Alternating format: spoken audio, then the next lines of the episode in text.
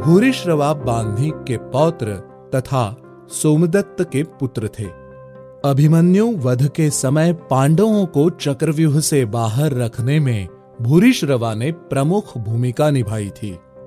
अर्जुन ने रणभूमि में अन्याय से किए गए अभिमन्यु वध के लिए भूरिश्रवा का तिरस्कार किया था, जिसके कारण ग्लानी से भरे हुए भूरिश्रवा ने शस्त्र त्याग कर समाधि लगा ली। ऐसी अवस्था में सात्यकी ने युद्ध के नियमों का उल्लंघन करते हुए भूरिश्रवा का सर काट दिया। वर्षों बाद यही प्रसंग सात्यकी और कृतवर्मा के बीच झगड़े का कारण बना, जिसके फलस्वरूप गांधारी के शाप के अनुसार यदवंश का विनाश हुआ।